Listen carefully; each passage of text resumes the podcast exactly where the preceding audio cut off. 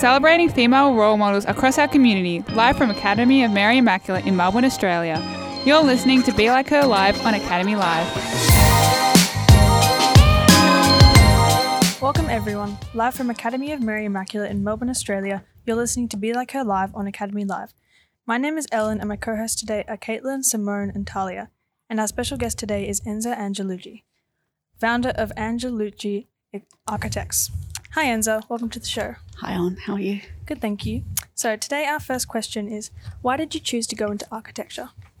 That's a great question. Um, it's it was an event not dissimilar to this, but it was in the auditorium, and an ex alumni came and presented to um, the year 11s at the time, and she was studying architecture at um, RMIT, and it was her enthusiasm that captured my imagination. And then, um, as a child, my parents were going to move from um, West Brunswick into the eastern suburbs. So I had this experience of constantly, every weekend, jumping in the car with mum and dad and seeing houses. And I think those two sort of triggered. I liked the idea also of a career that was based on science, maths, and the arts. And I couldn't think of anything else that was a culmination of those. Oh yeah. Um, hi, I'm Simone. What was the journey you took to become a prominent architect with your own business? Um, well, that was obviously part of the interest, but post that, um, I applied originally for environmental science, which was an interesting. It was more I was thinking of the sciences rather than the arts, and I decided to go overseas. I took it. Um, I deferred for a while for a semester, and I went overseas. And I think seeing the architecture in Europe captured my imagination. In particular, the architect Antonio Gaudi in Barcelona, um, and seeing how that inspired the people. Um, there was another architect called Carlo Scarpa in Italy, um, Castello Vecchio in Verona.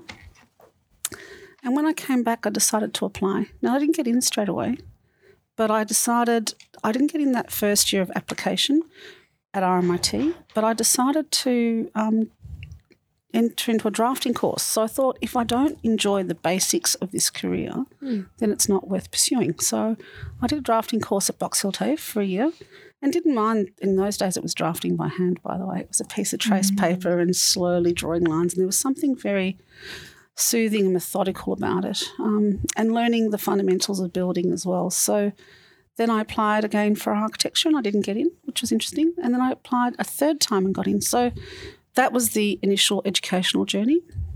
Um, then uh, obviously did the five years. So architecture is a, a five-year professional course. In those days, it was a bachelor of architecture. Now it's a master's of architecture.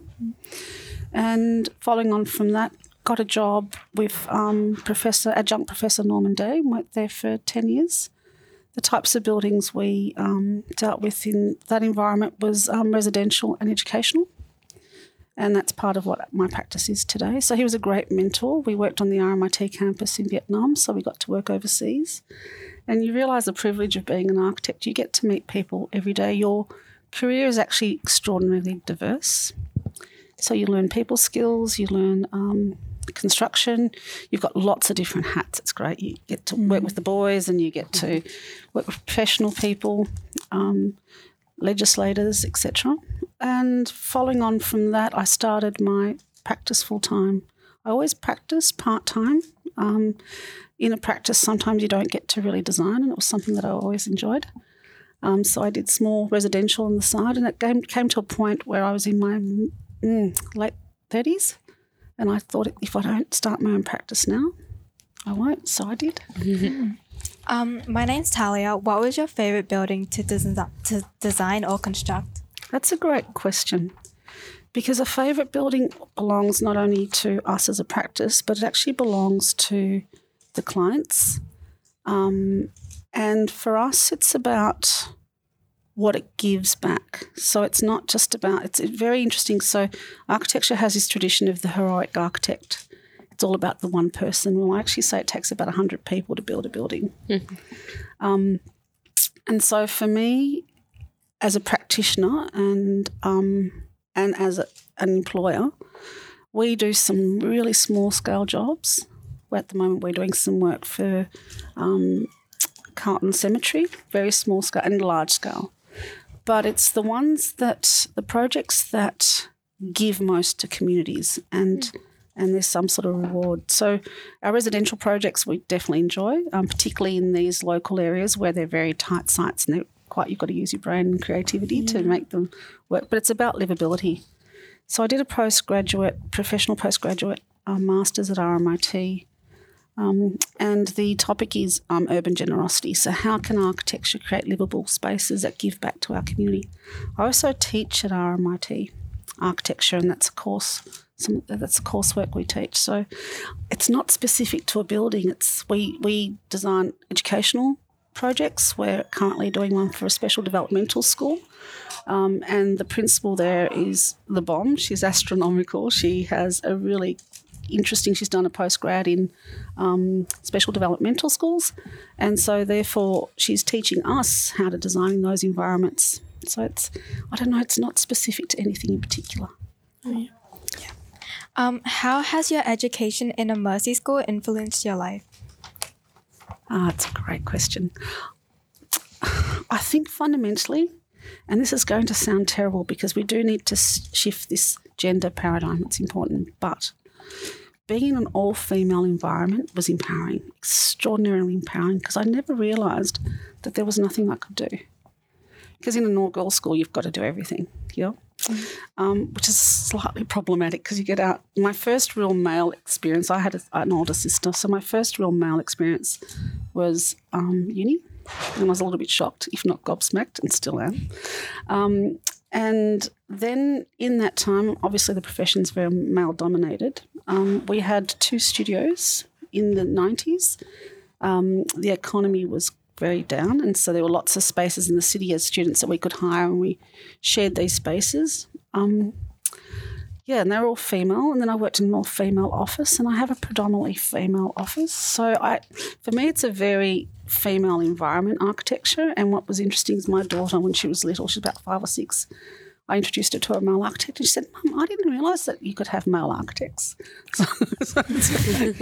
So, um, yeah, so it's um, I think this female environment, which is extraordinarily empowering. Um, your cohort and your colleagues will always support you in your ideas, um, and you never get told you can't do something. And that's important. So if anyone ever tells you you can't do something, make sure you do it to prove yourself and them wrong. Yeah. Um, my name's Caitlin. Uh, how has the work that you've done in your uh, your field inspired other women? Um, uh, good question. I, I for me, I, I so my senior architects were when I worked at Norman Day's. They were undergrads um, in the office, and now it's ten years between working together. That they're working with me, and we're working together again. They've worked in very large corporation, corporate, corporate architectural practices, and they thank me all the time for the office environment that we have. Now, I have no other idea because I've always been relatively small practices, and I'm always surprised that they want to work with me. Um, so, for me, it's empowering women um, in the workforce. We have flexible hours. Um, you know, we're in our 40s and 50s, so we all have children and other commitments. Um, so I ensure that they nothing architecture can't be stressful. Architecture is about passion and about joy and about giving, and therefore you receive all those other rewards. Um, so it's making sure that they are in a nurtured environment, and that then and we do have males in the office, by the way.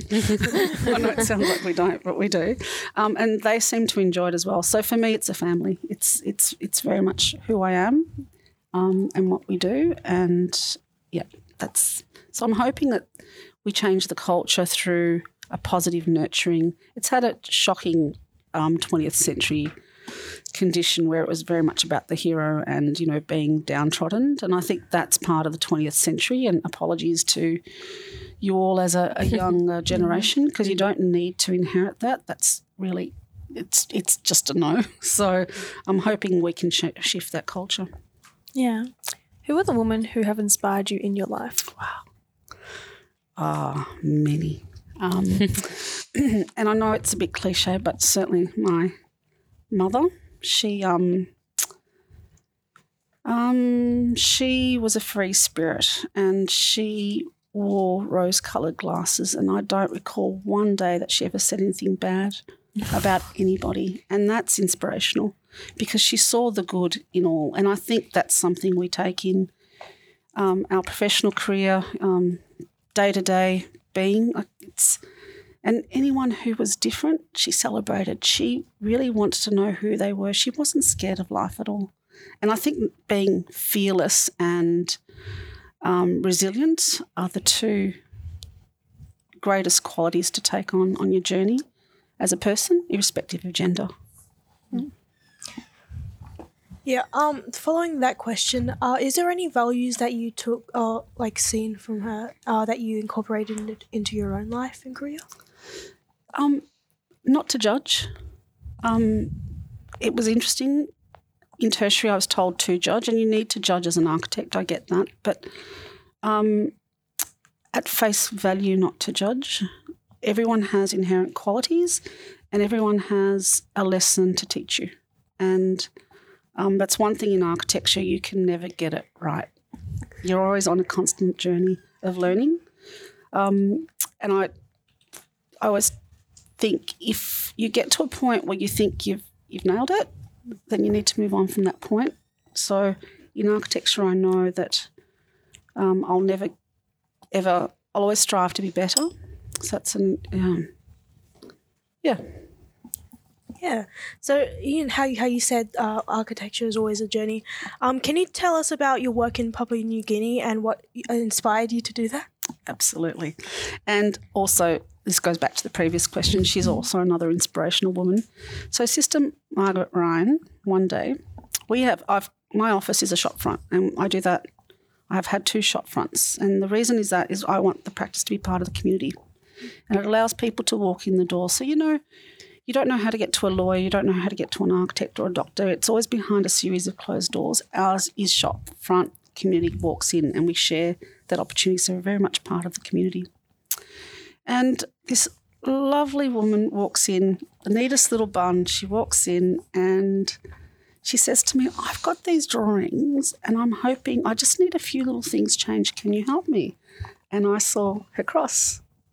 As we know, the sisters have their, Yeah. yep. And I'm like, I know who you are. And I was more than delighted to help. Um, now, what an amazing woman. She's she was a nurse, so part of the sisters, Order of Mercy. She's a she was a nurse. So in the seventies, she worked in PNG, and the work she's doing there is amazing. One of the things about PNG culturally is she explained that um, it's a, a patriarchal society, and women have no voice and no place, and still don't. So she decided that on her retirement, she would go back and start a grassroots movement, which is very clever in that environment in the Western Highlands, where she would um, build cookhouses for the women to gather and to learn skills, skills that will allow them to have an economy where they can work and make money, and therefore impart knowledge onto their daughters, their sons, and shift the community at large. What she found as a nurse were women were dying at childbirth with simple conditions that should now not be prevalent in that community. But because they have no voice and they have no opportunity, um, there's, you know, they- they've got terrible health. And she realised it's through a simple little building. Now, I couldn't understand this as an architect. She taught me immensely that the symbolism of a building for women in a community gives them a voice. It gives them a place to meet. It gives them a place to do things. It gives them a place to learn. And it's unimaginable, isn't it, as a girl? Imagine not having that opportunity to learn. And so um, that's our work there, and it's ongoing. It's all charity based. Um, so, and sister, I can't say no to Sister Margaret. You know how you can't say no to your teachers. I can't say no. And so, so that's and so she's flown us over there. We're going back in October. It was an extraordinary experience. I had my star architect moment. Now the buildings are simply a little shed. It's not more than a little shed, and they're developing as we've, we're up to our fourth. With that's being built and completed at the moment. Um, and we're going to. We've had a hiatus, obviously, because of COVID. We couldn't um, um, fund charity and fundraise. Um, but we're going there in October to see the fourth one. The communities come out. It's one of the most extraordinary events of my life. Three or four communities all dressed up in traditional outfits. The women are dancing. These buildings are extraordinarily decorated with fruits and vegetables. But what I didn't realise is not dissimilar to what we've done here in Western societies. They've they're um, they've deforested most of their um, forests, so they have lots of um, economic downfall due to climate change, um, large investments. There's big mines in the areas, so we need to. And their dietary um, conditions are really poor. And I hadn't never given Western Highlands are so rich of um, they can grow anything, but they don't know how to. So the educational base is so these cookhouses, that's what we call them, um, are becoming community centres, and so there's a lot of richness that's going to move forward. We hope. Mm. Um, yeah, and so it's been rewarding. I didn't think architecture would do that for me. Mm. But um, and we're hoping that we can develop this educational and bring architects over in the future so that they can help build and learn the vernacular as well. That so at the moment they're a bit of a Western shed, but we're hoping to bring in the traditional vernacular in the future so that the women can build and the men can build and it becomes part of the community. It is poor. I don't think anyone realises how poor. We walked into one of the schools. Um, so we that and we saw the schools and I took some photos and showed my children and said, look, they've got no floorboards. It's all on dirt. And I asked the community what did they need and they were saying, look, some whiteboards would be great. So the kids, my children and my staff's children um, raised funds to um, buy some whiteboards, which are only a couple hundred dollars, but the huge impact it had on that school community. And it takes hours to get to these communities. They're so remote. So yeah, architecture can give you an amazing experience that you'd never contemplated. Yeah. Um, has the coronavirus affected your work in any other ways? Yeah, there's been good things and bad things. So the the bad thing was obviously clients. It's a financial thing. That's part of business. Cash flow is always, um, you know, that's my biggest critical element. Um, but the good thing was we learnt to work remotely. Um, in a way that we had never anticipated. And I think that's a global thing, and you're obviously aware of it, and you are the, you know, you're the foundation of that um, opportunity in life. Um, so that means that the op- we're now going to try and expand in um, opening a practice in Europe, and we've started, and we can do that now because we all have that skill base. So that's been the great thing about COVID. Mm. So it's a, a foundation thing um, more so than a financial thing. Are there any changes to the field of architecture that you would wish happen? Like, yes, we've obviously got a big problem, and our problem is um, we can't build enough structure for people. So when I teach, I always say to students, we don't teach, um, we don't design for cars because I think it's a big problem. If, I can't understand how there's cars that are housed, but there are people that aren't. That makes no sense to me. I still can't understand it. So um, I think we need. We've obviously got a um, we've got a, a material shortage and a labour shortage. So we need to think of new ways of building. Our traditional ways have worked, but our population is expand and it's going to, it's exponential. We get that. The more we are, the more we're going to grow. So we need to find new ways.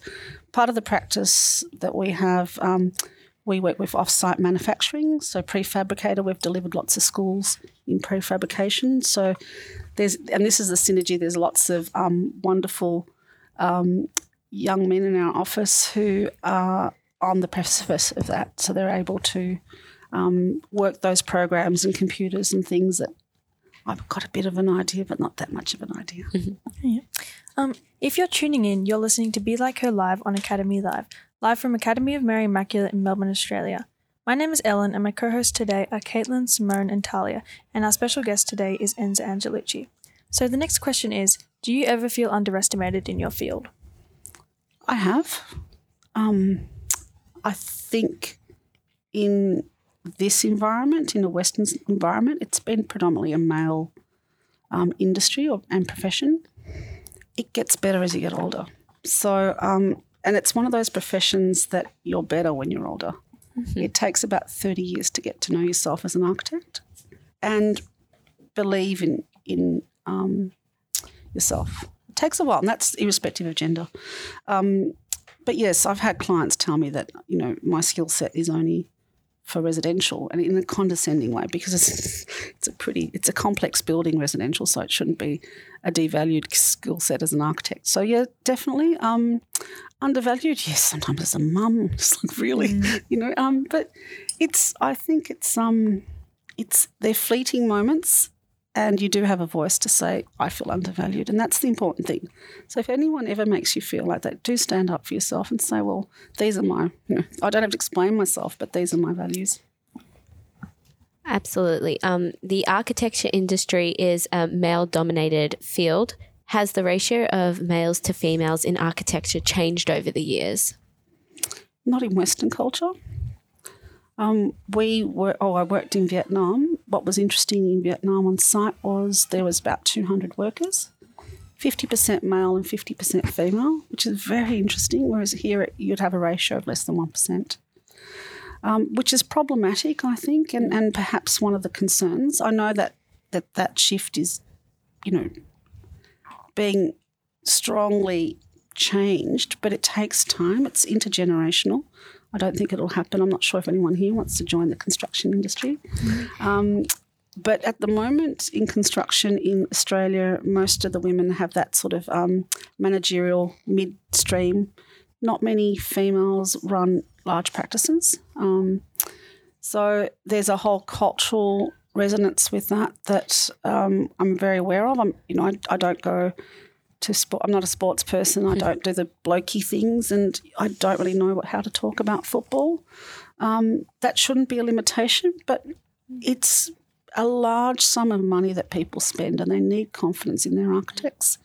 And part of that is that personal journey. So most of my clients are females, and it's not intentional, but a lot of my clients are females. Yeah. Um, that's all we have time for today. Thank you to our guest Enza Angelucci. It's been a pleasure talking to you today. Live from Academy of Mary Immaculate in Melbourne, Australia, you have been listening to Be Like Her Live on Academy Live. My name is Ellen, and my co hosts today were Caitlin, Simone, and Talia.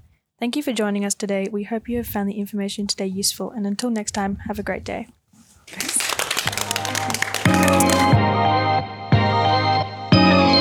Celebrating female role models across our community, live from Academy of Mary Immaculate in Melbourne, Australia, you're listening to Be Like Her Live on Academy Live.